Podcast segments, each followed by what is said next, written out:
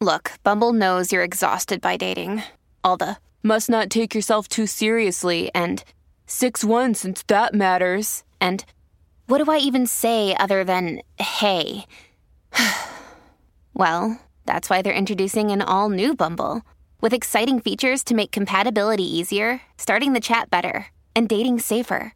They've changed, so you don't have to. Download the new Bumble now. E adesso un bel caffè finito.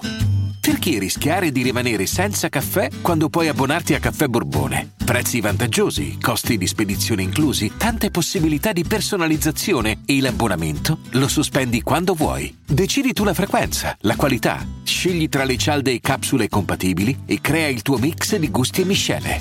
Mai più senza caffè con l'abbonamento Caffè Borbone. Tutte le info su caffèborbone.com.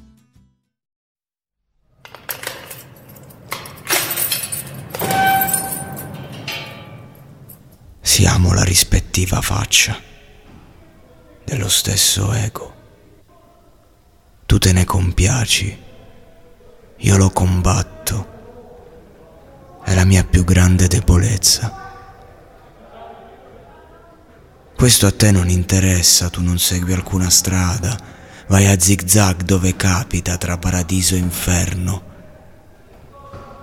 Non sono come te non riesco a uscirne pulito, non riesco a goderne a sufficienza.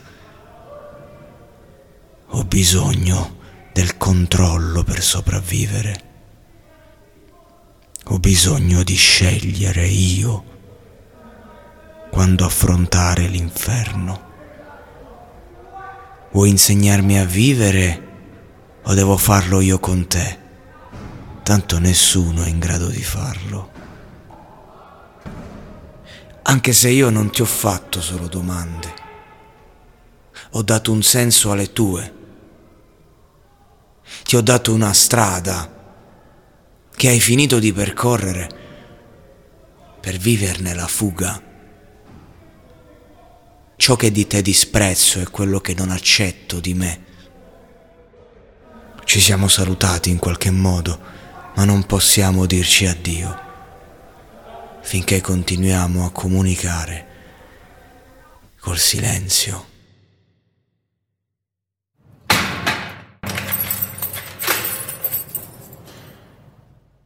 Quell'infame di merda che mi ha perquisito mi ha detto che me la so prendere solo con le gazzelle. Ma se io sono un leone e altri leoni non ci stanno, con chi me la prendo?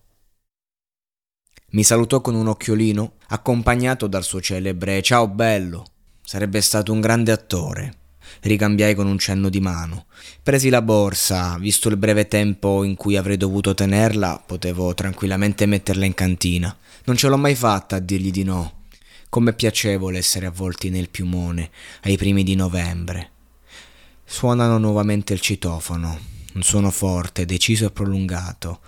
Sei impazzito completamente, dissi tra me e me. Andai verso la finestra. Mia madre questa volta era sveglia. Anche prima lo era. Ancora? Sono i tuoi amici? No, non sono i miei amici. Fuori c'erano due pattuglie dei carabinieri e una della guardia di finanza.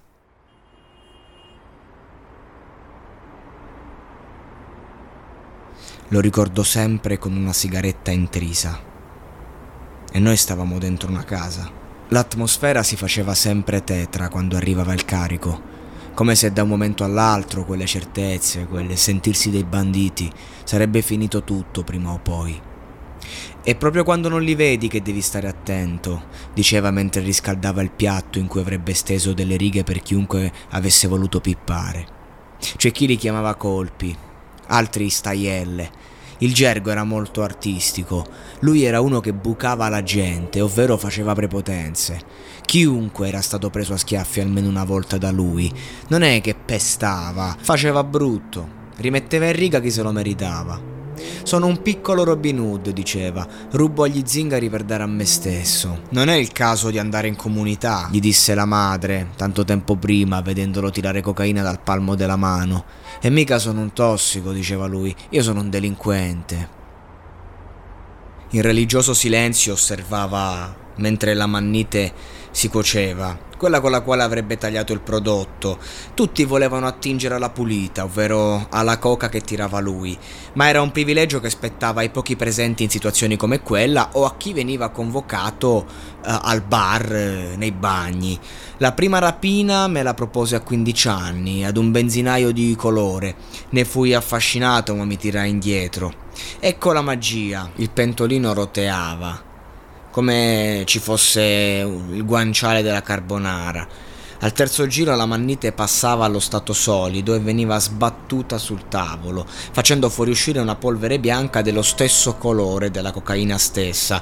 Pesava le due sostanze, mescolava. Per ogni 4 grammi di pulita ce n'era 1-2 di mannite. A tratti un signore, mi viene da dire, visti gli standard di quei giorni. I pezzi erano carichi di pietre. La pietra per il consumatore medio vuol dire qualità, ma in verità la fase successiva a quella del taglio consisteva proprio nella compressione del prodotto attraverso un crick, formando piccole pietroline impeccabili poi quando andava a preparare le bustine. In città fumava cicchetti in continuazione per le vie del centro, l'odore echeggiava ovunque e chi sapeva poi voleva. Era una strategia sia di marketing sia di menefreghismo e prepotenza. La casa era situata in un'interna del lungomare, la chiamavo la via della vergogna perché gli spacciatori ci gettavano pacchetti pieni di pezzi tra le siepi, attorno agli alberi del viale, lasciandosi in tasca solo lo stretto necessario. Erano, diciamo, come delle pompe di benzina, di rifornimento, per quando eh, finivano eh, quello che avevano in tasca. Erano tempi d'oro in tutti i sensi. Il problema è che non si esce mai da un certo giro se le persone che fanno parte della tua vita non cambiano con te.